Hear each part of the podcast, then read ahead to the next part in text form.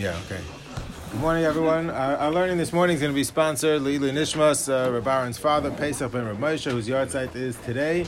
And of course, we welcome the Tuchsanim, Jacob and CJ. You uh, elevate our presence uh, by, by being here. In this week's parsha, uh, Dina goes out to socialize amongst uh, the surrounding nations. Vatetze Dina Baslea Lirois Bivnais Haaretz, and because of that, she becomes um, entangled in a relationship with Shem ben Chamor, which already at that time the Brisker Rav notes in the Sefer and Chumash was prohibited. Uh, as part of the Gzera against intermarriage that was instituted by the Din of Shem generations earlier.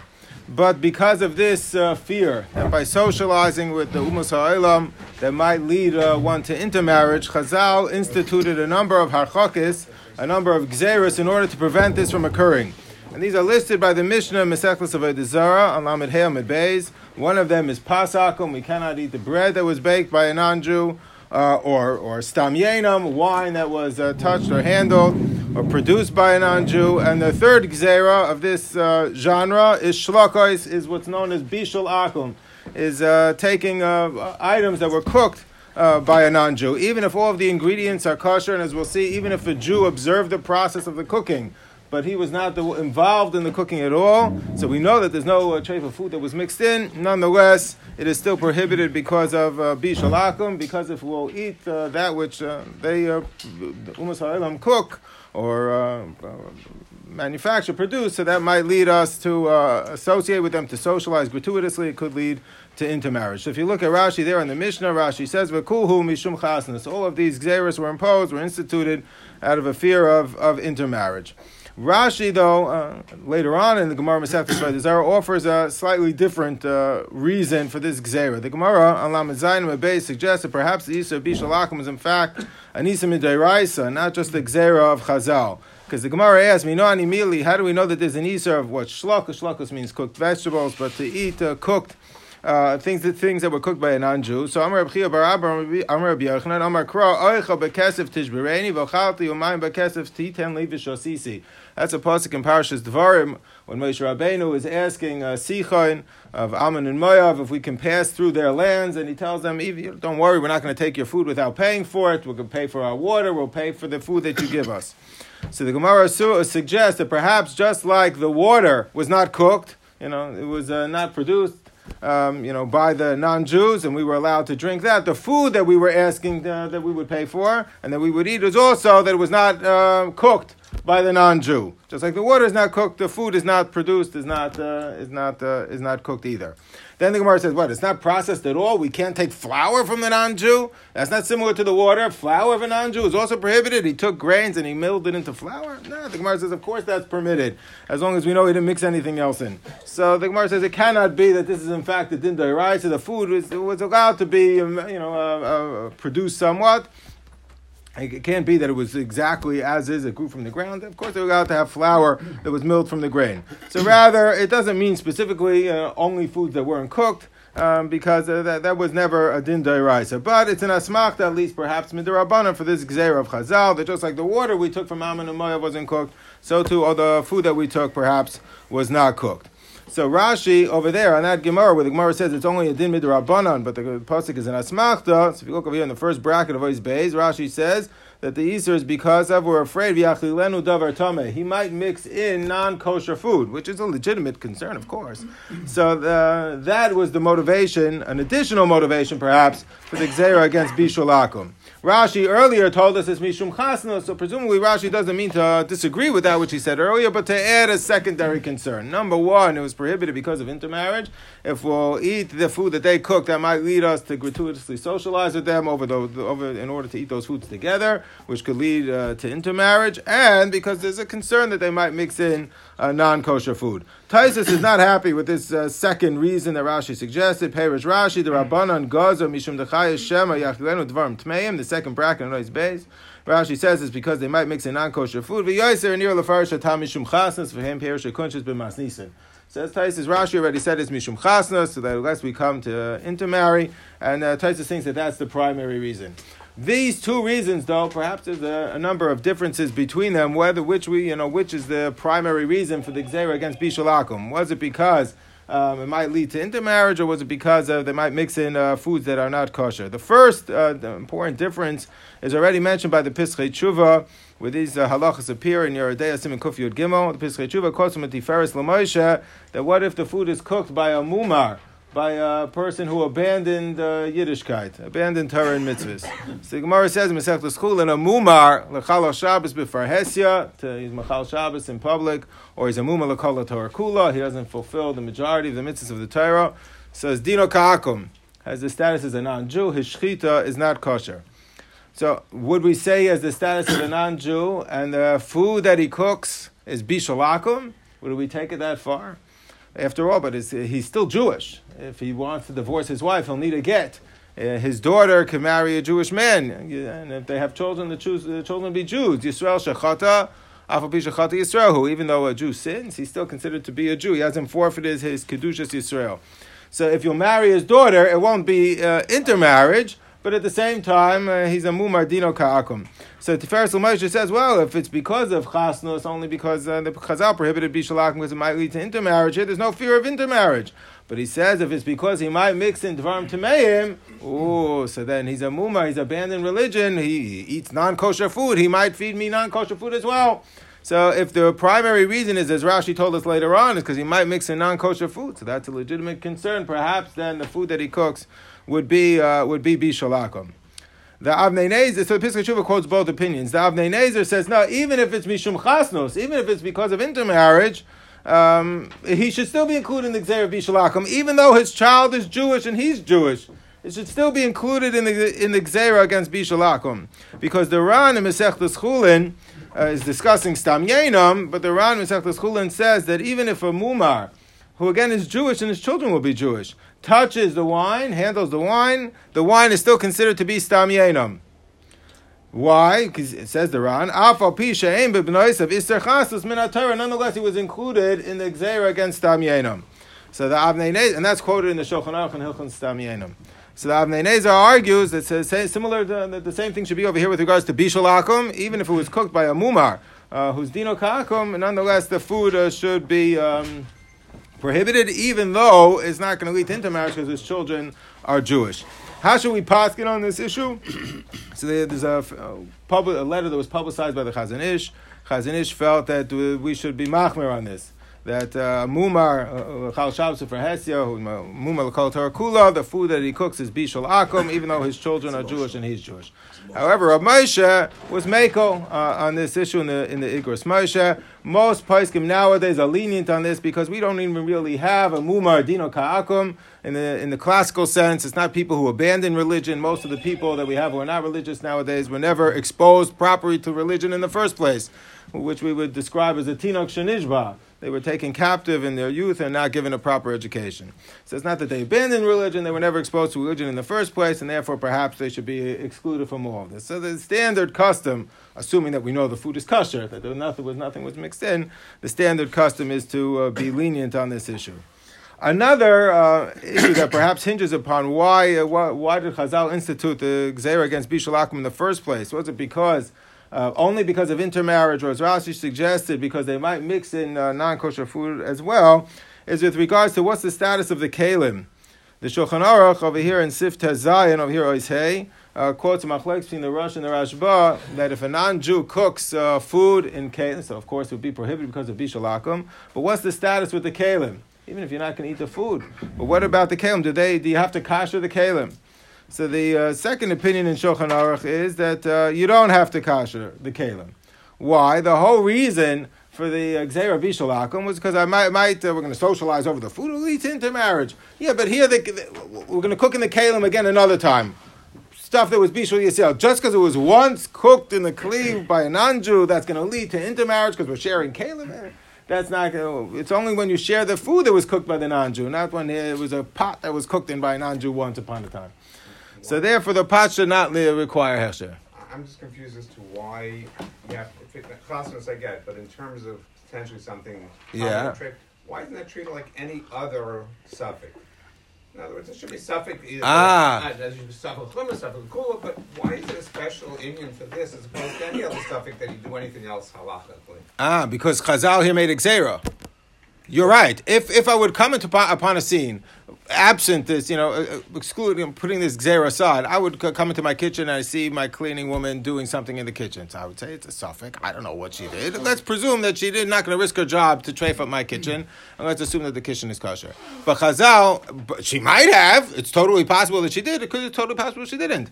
Chazal here came along and legislated uh, an Iser. Why is the question? Oh, so the question is why? So if it's because out of a fear that even though it's 20% of the time, Chazal said, you know what, this is just a bad situation, we're going to answer the whole thing to prevent you from doing it in the first place, so perhaps uh, that was the motivation. Or perhaps it was a motivation out of just because of intermarriage. But you're right. At, we're not for this specific legislation. We might have said uh, we treat it like any other safek.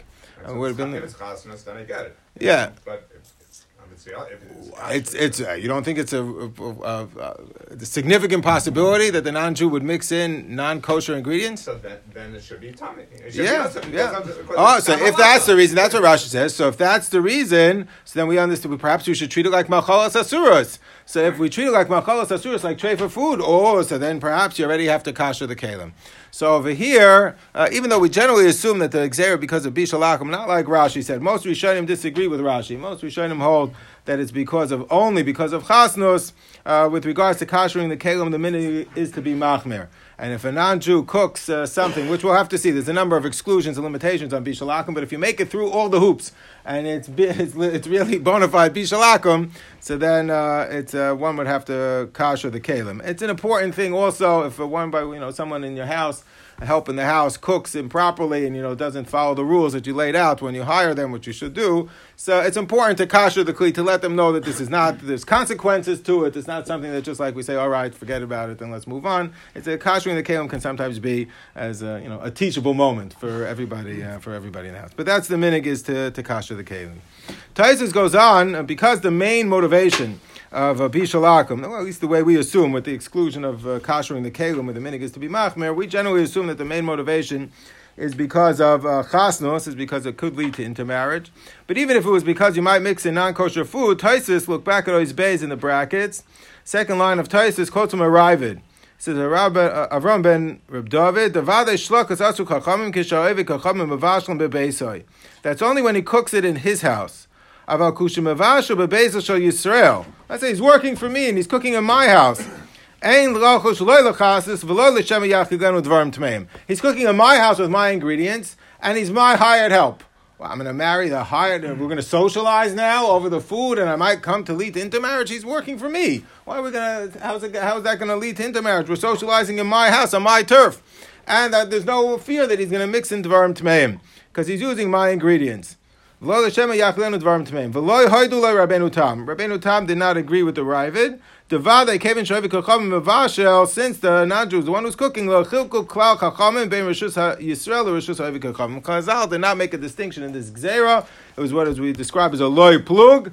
Uh, you know, it uh, does not discriminate between the different situations and the details. Uh, Chazal prohibited this whether it was in his house or is in your house.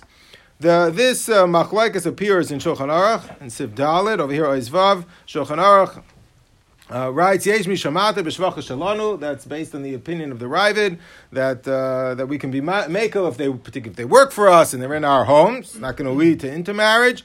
And might not even lead to a fear of Dvarim Tameim because he's using our ingredients. V'yesh Misha Oiser V'afil B'di'evet. That was Rabbeinu Tam who did not allow this. It was included in the Gzera B'di'evet. But the Ramah is Mekel B'di'evet Yesh Lismach Amatirim. B'di'evet, we could be meko uh, for those who are lenient on this. What does that mean? That means you could eat the food. That means that if they work for you and it was in your house, so then you could eat the food. But you should still kasher the keli. B'di'evet means you could eat the food, yes, but it should still uh, kasher the keli.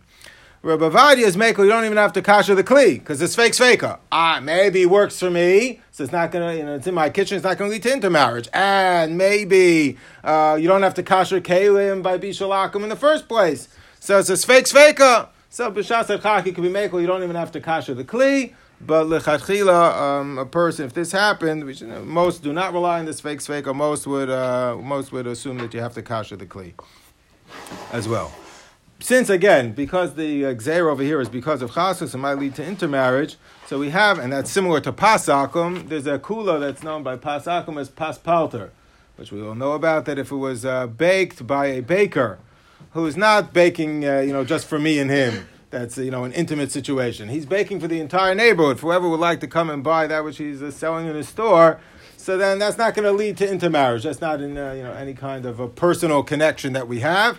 So we're by pas by uh, pasakum, even though you're not allowed to eat bread that was baked by a non-Jew, that's an individual private non-Jew. If it was baked by a palter, so then it says in Shulchan Aruch we can be lenient. At least the Ramah is lenient that uh, that, uh, that that can be allowed. During service, you made tshuva, and on Shabbos we're machmir. Shabbos also not to rely on uh, on uh, pas palter, but during the week we could be mako with pas palter. Should such a thing apply to bishul akum as well? Let's say it's baked by a non-Jewish caterer but there's no personal relationship over here. So should that be permitted? So the oh. Over here, Oizain writes in the Bedek Habayis that just like we have a heter of paspalter by uh, pasakum, so too we should have a heter of a bishul. Uh, I wouldn't call it a palter. Palter is a baker, but you know, bishul of a, a company or of a, you know a caterer. That should be permitted because it's not any kind of personal relationship. He writes over here on the last line, "Lo shayach ba ikruve data v'kol shekein in pashe kilabo." Just like by pas, we should be meko by bishul This never made it into the Shulchan Aruch. It's not even two opinions in the Shulchan Aruch. Never made it in. Why? Because the assumption is that this was a kula they introduced by pas akum, because the pasuk says in Parashas Ekev, loyal alechem levado yichya adam that we don't live only on bread, but bread was a staple of every meal. Now we're like allergic to carbs, but in the olden days, uh, bread was the staple of every meal. So you couldn't live, but, but was such a, a, a a difficult gzera to keep. It was so uh, overwhelming that they had to introduce some kula, otherwise people wouldn't be able to make it without the without the pasakum. So they have to pas palta. But over here, it's not as crucial in order to eat the food that was baked by the non-Jew, uh, even in a catering uh, setting. So therefore, Chazal, uh, Chazal perhaps uh, included, even if it's not a personal relationship, it's not as onerous, bishul akum as pasakum, so perhaps uh, they never introduced the heter of a paspalter uh, by bishal. Nonetheless, uh, the Talmidim of Rav Moshe, Rav Ruvain, and uh, the, his son, and Rav Gedalia Felder was one of the main Talmidim of Rav Moshe, the name of Rav Moshe that this is because we made a loy plug it's usher when there's a personal relationship and it's an individual nachri, so it's usher when it was a company or a store or a caterer as well.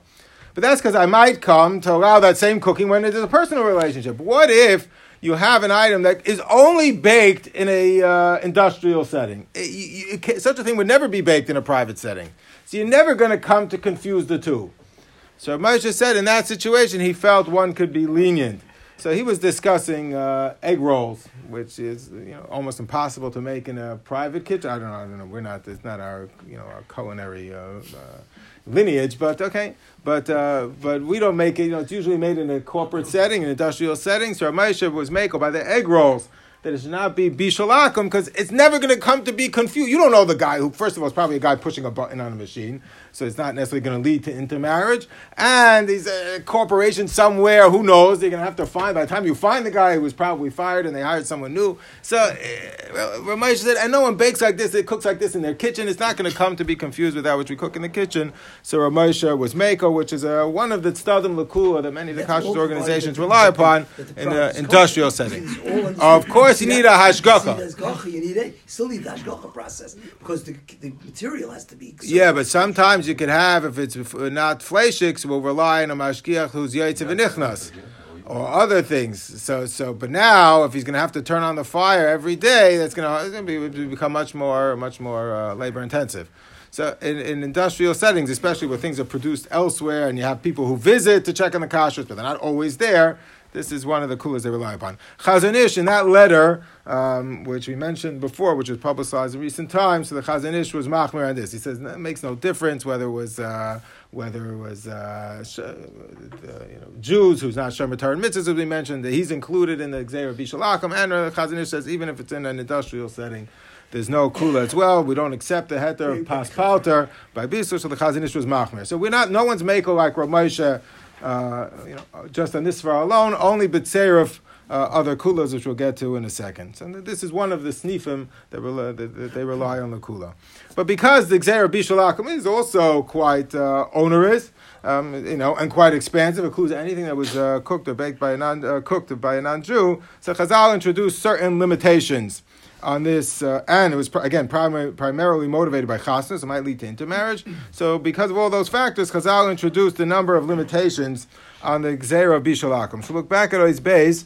The Gemara on the third line says, Amar of Shmuel bar Yitzchak, Amar Rav, Kohanecho kamoisha chai. Anything that's edible raw, ein bo mishum bishulei of the kachavim. Besura masnu hachay. That, uh, that's how they taught the halacha. That's how they taught the statement in Surah. In Pumbedisa masnu hachi. This is how they taught it. Amar Shmuel bar Rabbi Yitzchak, Amar Rav, Kol she'enu nechal al shulchan malachim.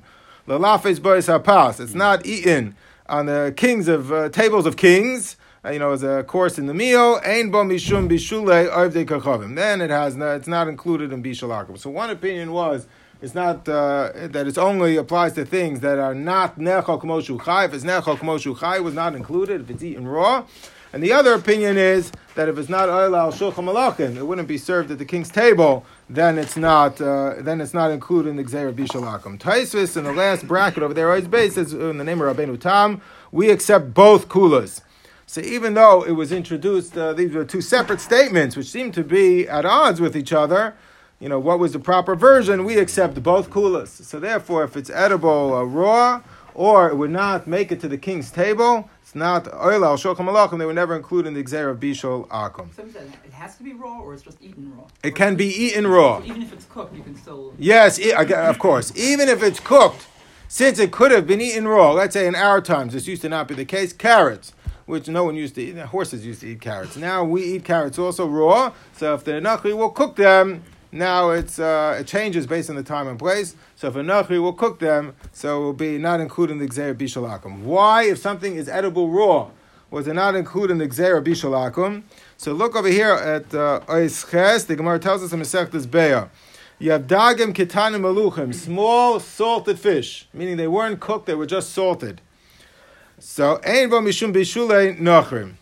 They're not included in the gzeir of bishul akum because it could be eaten raw without cooking, just salting. V'avdinun nachri kasa harsana, if we'll make a fish a dish out of it by putting it together with fried uh, batter, then it's usher. So, because the fried batter is bishul akum. So Gemara says pshita. That's obvious. The fried batter is bishul akum. No, mao tema harsan ikar. I might have said, what's the ikar of this fish uh, the fish dish over here? This uh, this uh, casserole or dip. What's the ikar? I might have said the ikar is the fish and the batter is a tafel. Meaning in the bracha should even be shahako, shouldn't be mazainas. Kamash malan kimcha ikar. No, the main ingredient over here in this dish is the batter. And since the batter is subject to bishul akum, because the batter is not edible raw, you can't eat raw flour. So even though the fish is edible raw, uh, it's prohibited because of bishul akum if you make it into a fish uh, dip or some sort of whatever this uh, this uh, dish was. Parenthetically, you see from this Gemara that we follow tafel and ikar, just like by Hilchas Brachis, that if you have two things that are mixed, one is edible raw, one is not edible raw, so we follow whichever is the ikar, and then the whole thing is cooked together. We follow whatever is the ikar. So for this reason, Tosfos writes in Masechtas Avodah is tes that what about beer? Beer, of course, the main ingredient is beer, is water, but they cook it together with uh, wheat or with uh, barley. House. Yeah. So the Nachri, though, is the one who's cooking it. So should we say the beer is subject to Bishul Akum? So Tosfos writes in the last line over here of Tosfos in Mesechus of Adizan Lamed from the Beit, V'oish yed tam acher lahater ha-shecher de'en bo mishum bishulei yavdi kachavim dichihechi de'atfua b'tela lagabi yamayim l'inu bircha shahakol. No one makes a mezainis on beer. So obviously what is the main ingredient is not the barley or the wheat. What is it? It's the water. It's not subject to the prohibition of bishul akum. Because we follow the ikar and tafel, just like the Gemara said by the fish. If the fish is the main ingredient, then that's not subject to bishul akum because it was edible raw. Even though you mix it together with the flour, if that would have been the ikar, would not have been subject to bishul akum. The only reason the kars of the harson was a problem is because the flour is the ikar. The fish would have been the ikar, would have been permitted. So, so over here, the beer is not subject to the problem of bishul akum. The Pri Chadash, based on this, says the same is true with regards to coffee. all of our uh, coffee. I don't know when it arrived this morning, but many of us drink coffee in non. Uh, in uh, establishments that are not being run necessarily by Jews, so the the coffee is not necessarily cooked by a Jew. And so, why isn't that subject to bishul akum? They're cooking the coffee beans. So the answer says the Pri Chadash is the primary ingredient in coffee is the water, and the coffee beans is the is the uh, is the tafel. How do I know? Nobody makes bari priyadama on coffee like we do on soup. We make a shakal ne'evet so obviously the ikar is the is the water. The some sefer is chidushim on avodah zarah says coffee is even better than beer because beer, which Tosfos was lenient on, because beer the the barley or the wheat is uh, is uh, the sediment that's uh, part of the uh, that's included in the beer. You're actually eating part of the of the wheat or the barley, as opposed to coffee, which is strained. You never have any of the beans in the coffee. There's, there's, there's no mamoshes. It's only a tam. It's only a flavor of the beans. So says Aksam Sefer, certainly then it should not be included. The Birkei Yosef quotes the Ari HaKodesh that he did not drink coffee that was cooked by a non-Jew because of chashashas of bishul akum, but that's, uh, you know. Huh? That was Turkish. Turkish coffee. Is anyone mechalik between different types of cooking, like tzli or tigun or? Yeah, uh, well, they're all included, but we'll get there might be one, uh, you know, one that's Depends an, how that's they an roast the- exclusion. The, the beans, they can roast it with the, you know, the gechalim, the, uh, the coals that. Either way, it's cooked. All forms of cooking, uh, roasting, cooking. That was what Jacob mentioning. All, all included. Anything with heat is included in the Iser of. I want to Uh, open up a, uh, a different subject. Why are certain scotches, which also rove mayim, right? no. Some people say you need a hefsher, some people say you can't have a sherry cask, you know, et cetera, et cetera. That's because it's soaked in a sherry cask, which is tray for food. So that's the the shiloh. If you taste the sherry, if you taste the sherry and what you're drinking, so then you have a flavor of non-kosher wine. That's a whole. That's a whole separate issue. Yeah, I missed that shit. That's a whole separate issue. Yeah, what? That's a sherry. It's on the, it's on the website. Operating with clear sets of definitions, the Gabe Shabbos, don't we say that kind of Basically, salting is like cooking? It's a scotch and it's- With regards to machalas asuras, sometimes salting is cooking. With regards to bishul akum, that Why, Maliach is kiroiseach, or kavish kamavusha. If I leave it soaking in liquid, sometimes that's cooking. That never applies to bishul akum. Is only limited to cooking through heat. That's why, for whatever reason. But, but even though by machalas asuras it's not the case, you're 100 percent right. about that. Maliach is like kiroiseach or ceviche or kavish something, kamavusha. right? By bishalakum, it says in Ceviche, Shulchan Aruch explicitly only with regards to heat. Cerviche, right? A ceviche, yeah, That's uh, yeah, cooked in vinegar. right. We discussed this a lot. Yeah. Yeah, we did that during the Shabbos. Yeah. Okay. Why though is something that's raw uh, not included? That's edible raw, not included in the Gzer Bishalakim. So Rashi over there in that Gemara Masechtas Beitza with regards to the fish that's edible raw. So Rashi says it was not included in the Gzera. The Kavan Shenecho Kamoshu Chai Eno Bishol. It's not cooked if it's edible raw. Why? Because it was edible already. What's the definition of cooking according to Rashi? Seems to be taking something from being inedible and making it edible. So this is pasha not cooked because it was already edible. That's how Rashi says. However, uh, the Ran over here, Ois Yud says in Masechtas Be'er, no, it's because it's not going to lead to intermarriage. If it's edible raw, you don't invite somebody over to socialize over raw carrots and raw cucumbers. It's not something you socialize over. You only socialize over a cooked dish that's prepared that wasn't edible raw. If it's edible raw, then it's not going to lead to intermarriage. So the Ran might have defined bishul differently than Rashi. Rashi said, what is the definition of bishul? Is taking something being inedible and making it edible. If it was edible before, it's already mavushal, or it doesn't require bishul. The Ran uh, says, no, you took it from being raw to being cooked. Of course that's bishul. The only reason that something that's edible raw is not including bishul akum is because it's not going to lead to intermarriage. This machlek is about how to define bishul. Is it taking something from being inedible, making it edible, taking something from being raw to being cooked? Could have ramifications elsewhere in halacha, and will come back also uh, again in bishul akum. So, for example, just to take an example outside of Hilchos bishul akum, we'll come right back in a second. Is let in Hilchos Shabbos. Uh, the Gemara has a rule, Mishnah Masechta Shabbos Daf Kuf Mem Ches, that uh, once something is cooked on Shabbos, um, one is allowed to, if it's a dry item, not a liquid item, one is allowed to reheat it in a permissible fashion, following certain regulations. You can reheat it Shabbos morning if it's been cooked already. It's known as Ein Bishol Achar Bishol. But how cooked does it have to be in order to reheat it Shabbos morning? So the opinion of the Rambam over here, Parak Tes Halacha Gimel Shabbos, is it has to be mavushal cold sarko. Only once it's fully cooked can I reheat it Shabbos morning, and again under certain regular, you know, following certain protocols. The Rash, the Maggid Mishneh though quotes from the Rashba who disagrees. He says once it's mavushal kamaychol ben which is the shear of bishul to become chayav on Shabbos. It's either a third cooked or a half cooked. Two opinions. Once it's cooked kamaychol ben derusoi, that's enough, and I could that permits me to reheat it Shabbos morning again in whatever apparatus you reheat food Shabbos morning. Already because it's cooked kamaychol ben derusoi. What are they arguing about? So, and we're machmer and shulchan aruch. You cannot reheat something Shabbos morning unless it's fully cooked, like the Rambam. But what are they arguing about? So it seems that the opinion of the Rashba is once something has been cooked, kamaychol ben derusoy, it's no longer raw. The definition of bishul is taking something being raw to being cooked. Even if it was edible raw, but I took it from being raw to being cooked, that's bishul. Once it's cooked, though, you can't cook it any further. So once it's cooked, kamaychol ben derusoy, that's cooked in the eyes of halacha. You'd violate bishul if you cooked something from being raw to ma'achal ben Drusai. Once it's cooked, it's cooked. You can't cook it any further, and if you reheat it Shabbos morning, would be permitted. The opinion of the Rambam is that cooking bishul is defined as taking something from being inedible and making it edible. So even if it was edible, Michael ben Drusai, Michael ben Drusai is a half cooked or a third cooked because ben Drusai was a bandit who was always on the run and eating food even when it wasn't fully cooked. Most people do not eat food half cooked or a third cooked. We prefer it to be mavushal called sarko, whatever that means to you. But mavushal called sarko, fully cooked for us, not a third cooked or a half cooked. So the opinion of the Rambam is, yeah, you took it from, uh, it was cooked, it's true, Michael Ben Drusai, but you're going to make it better. You're going to make it more edible to more people by cooking it further. And the definition of bishul is not uh, taking something being raw to being cooked. It's rather by taking something being inedible and making it edible. So if I took something which was only partially edible and I made it more edible, that would be also on Shabbos. Therefore, the opinion of the Rambam is, though, if you have something, says the Rambam, mavashal or davar shay mavushal called tzarko, you cook something that was already fully cooked, or davar she'eno tzarch bishul klau. Let's say it's edible raw.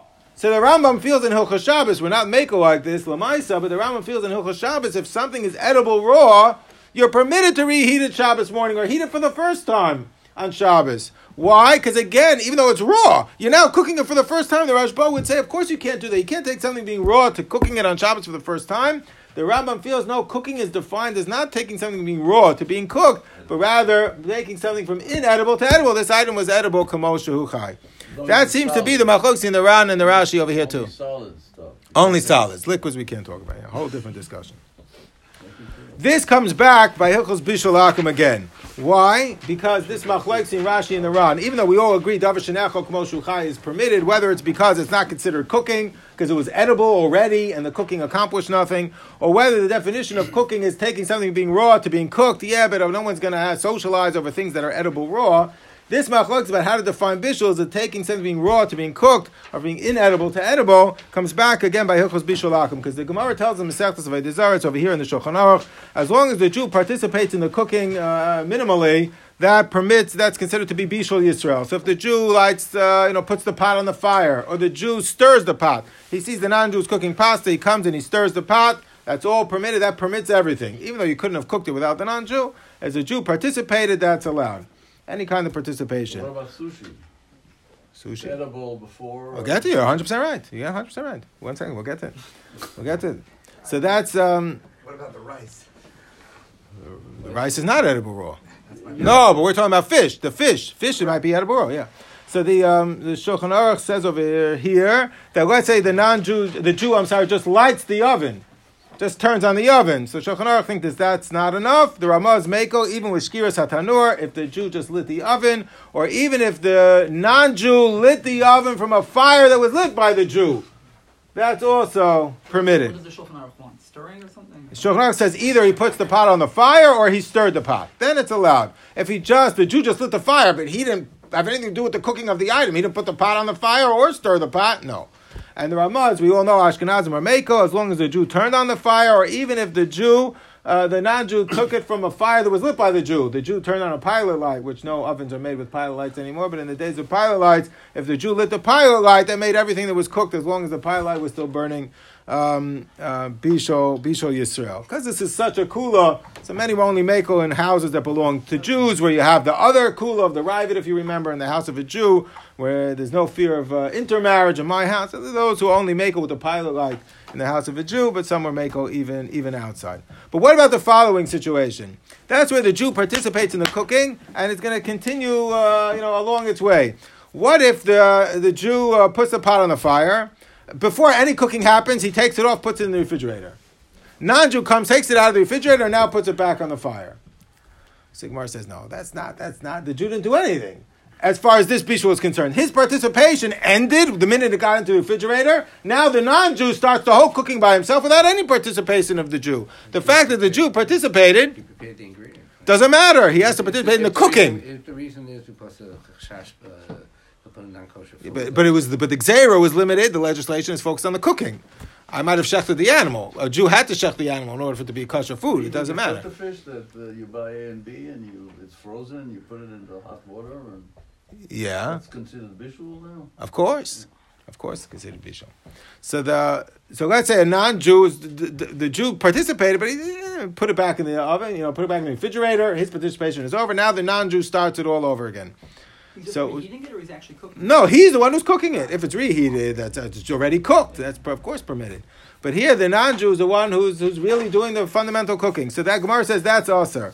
But if the Jew cooked it kamichael ben derusoi, then he put it in the refrigerator. So it was half cooked or a third cooked. Ben derusoi would eat it. The bandit on the run. Most people wouldn't eat it. But it was cooked kamichael ben derusoi. Now whatever the non-Jew does, it's permitted. Even if the Jew stopped, he froze it, and now the non-Jew is going to cook it the rest of the way.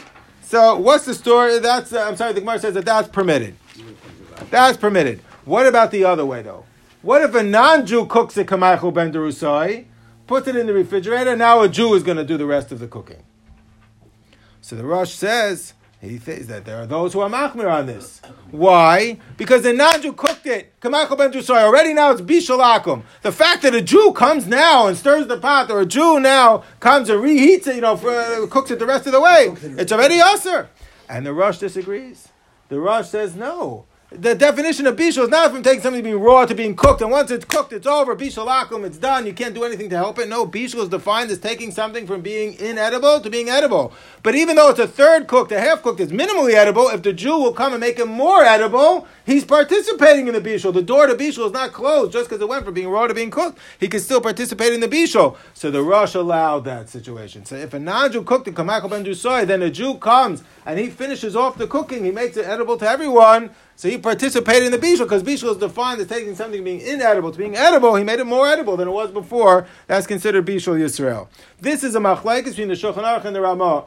Shulchan Aruch is machmir on this. Once a non-Jew cooks a kamakal ben derusai, the Jew cannot help it at all. It's beyond saving. And uh, the Ramah is makel on this. That even though a non-Jew cook a kamakal ben derusai, a third or half of the way cooked, the Jew comes and completes the cooking that's permitted. You'll say, when does this ever come up? It comes up by all frozen food items, uh, which a lot of them, or canned, a lot of them are cooked minimally. Uh, fr- uh, frozen uh, French fries or potato latkes are all cooked in the factory minimally. Maybe if you would, you know, let it defrost, Ben Derusai might eat it. That's by the Nochri. There's a Jew who's Yaitz V'nichnas, but he's not there turning on the flame every time. So there's cooked minimally, or you have some canned items also, canned potatoes are cooked minimally. And then a Jew, though, is going to come and he's going to finish off the cooking in his kitchen. He's going to bake the uh, French fries in his oven, bake the potato lack in his oven. So the the the place Mako, based in the Ramah, that once uh, since the Jew is participating in the cooking, he's you know making it more edible, so that uh, that enables it to be permitted. Huh? Friday also make them? I know. You shouldn't have your. The second limitation, which is going to bring us to the end, the second limitation on bishul akum is that it can it has to be something which is oila. Uh, if it's not oila shulchan then it's permitted. It would not be served at the king's table. What does this mean? Not served at the king's table. So most interpret what this means is it would not be served at a state dinner. Chazon Ish felt no. If the queen eats it for breakfast, since the queen eats sardines for breakfast, that's oil al shulchan malachim. That was the language of the Chazon Ish. So if the queen eats sardines for breakfast, that's oil al shulchan malachim. It was generally assumed though she does. Yeah, I know. She does. That's what Chazon Ish said. I assume she does then. But uh, if it would not be served, Chazon Ish, uh, most Paiskim, I'm sorry, disagree with the Chazon Ish. If it would not be served at a state dinner, then that's not considered to be oil al shulchan malachim. Coleslaw probably is not a state dinner. Huh? But let's say you have a food item that would be served at a state dinner, but is prepared in a different fashion. Potatoes are certainly served at a state dinner, but uh, I'm going to cut them into small, thin chips and fry them. So now, is that considered to be oil al malachim? Because potatoes in some other form would find its way to a state dinner, roasted potatoes, but not potato chips. So does that mean potato chips are all al shulchan malachim? So there were those who felt that it should depend on each food item. No matter how it's prepared, if that food item would anyway find its way onto the table of the king, so then even if it's prepared in a different fashion, that's subject to bishul akum. That was the opinion of Rabbi Yaakov, and that was the, they called him the name of Rav Elyashiv like that. In which case, potato chips, even though potato chips would never make it to a state dinner, but potato chips, uh, since potatoes would, and the fried potatoes would, even though it's prepared in a slightly different fashion, that's considered to be oil al shulchan malachim, and that's why you have many companies who make their own brand of potato chips. You know, I don't want to plug any specific brand, but we all know there are Jewish potato chips as opposed to the potato chips that are made by the national brands. They do this in order to avoid bishul akum concerns. However, uh, many other paiskim, Rabbi Belsky was uh, was uh, was um, famous for this, disagree and they argue that uh, no, it should not depend on the food item. If potatoes can find its way to, to, to you know state dinner, then all potatoes are considered to be Allah shulchan malachim. It depends on each dish how it's prepared. See, even though uh, potatoes find their way to a state dinner, potato chips are not a concern of Bishul Akum. That's the OU's policy to give hashgacha to national potato chip brands. They're not concerned with Bishul Akum because this item, as it's prepared, will never make its way to a state dinner. Or um, tuna fish as well. That's one of the issues with the f- tuna fish. Of course, there's t- tuna steak would make its way to a state dinner, but tuna fish, canned tuna fish, would probably never make its way to a state dinner, and therefore would probably not be oila uh, al shulchan. It might depend how it's prepared. Which kinds of of cooking, though, this issue uh, with oil al shulchan is one of the clues with regards to tuna fish. The other kula with regards to tuna fish, which is in the cans, which is, if you're not familiar, the tuna fish that they make in the cans is cooked. Um, minimum, you know, it's, it's, uh, it's edible as is. Yeah, but it's cooked um, not by Jews. That's one of or some brands are, some brands aren't. That's the big issue tumult with the tuna fish. One of the issues. They do it on the boat. So some are, some aren't. So, so one kula that they have with regards to tuna fish is not oil al shulchan malachim. The other kula might be that it's nechol kamoshu chai. Now tuna is part of sushi, and at times it's nechol kamoshu chai or salmon also. But the final kula that they have with regards to the tunas, as we said before, all forms of cooking are included in the gzera of bishul akum as long as it involves heat. If it doesn't involve heat, so then they never include it in the in the in bishul akum. But one of the uh, exceptions to that rule is uh, is smoking. Look over here. The Shulchan Aruch says in Sif Yud Gimel, if you smoke it, smoking is not included in bishul akum. That's the Talmud Yerushalmi Masechtas Nedarim has a suffix about this. Is smoking considered bishul? So on Shabbos we're machmir by the Raises, by the Rabbanan, such as bishul akum or meko. Smoking is not included in bishul akum. So many of the fish that they're producing is smoked, and even that which is not smoked is cooked in steam first. So many felt kitur, many felt steam has the same status as smoking. Some felt no, steam is like cooking in water. It's not the same status as smoking. So uh, that's a further machlekes, but that's one of the tzadim lakula that they have with regards to the fish is that it's cooked in steam, which uh, perhaps is not subject to bishalaka. Maybe it's cooked in steam. Again, mu'ushan is not bishalaka. Maybe steam is the same as mu'ushan. That was the opinion of Rav Ovadia, Rabbi Aaron Kala, many others. Many others were machmir though. Chazon Ish was machmir that steam is considered like water and it's included in uh, Bishul Akum. So, together with all of the kulas that we've mentioned, now, the, number one, it might be Nechok Moshu Chai. Number two, it might be uh, not oil al shulchan malachim, the f- canned fish. Number three, it's made in a factory. You can't make tuna fish in your kitchen that looks like the canned tuna. Rav Moshe said in such a situation, you're never going to find the guy and marry his daughter. So, because of all of those uh, tzadim lakula, many are many are making with regards to the canned fish. But the, but the coals can be soaked in uh, alcohol or something. Huh? Right, but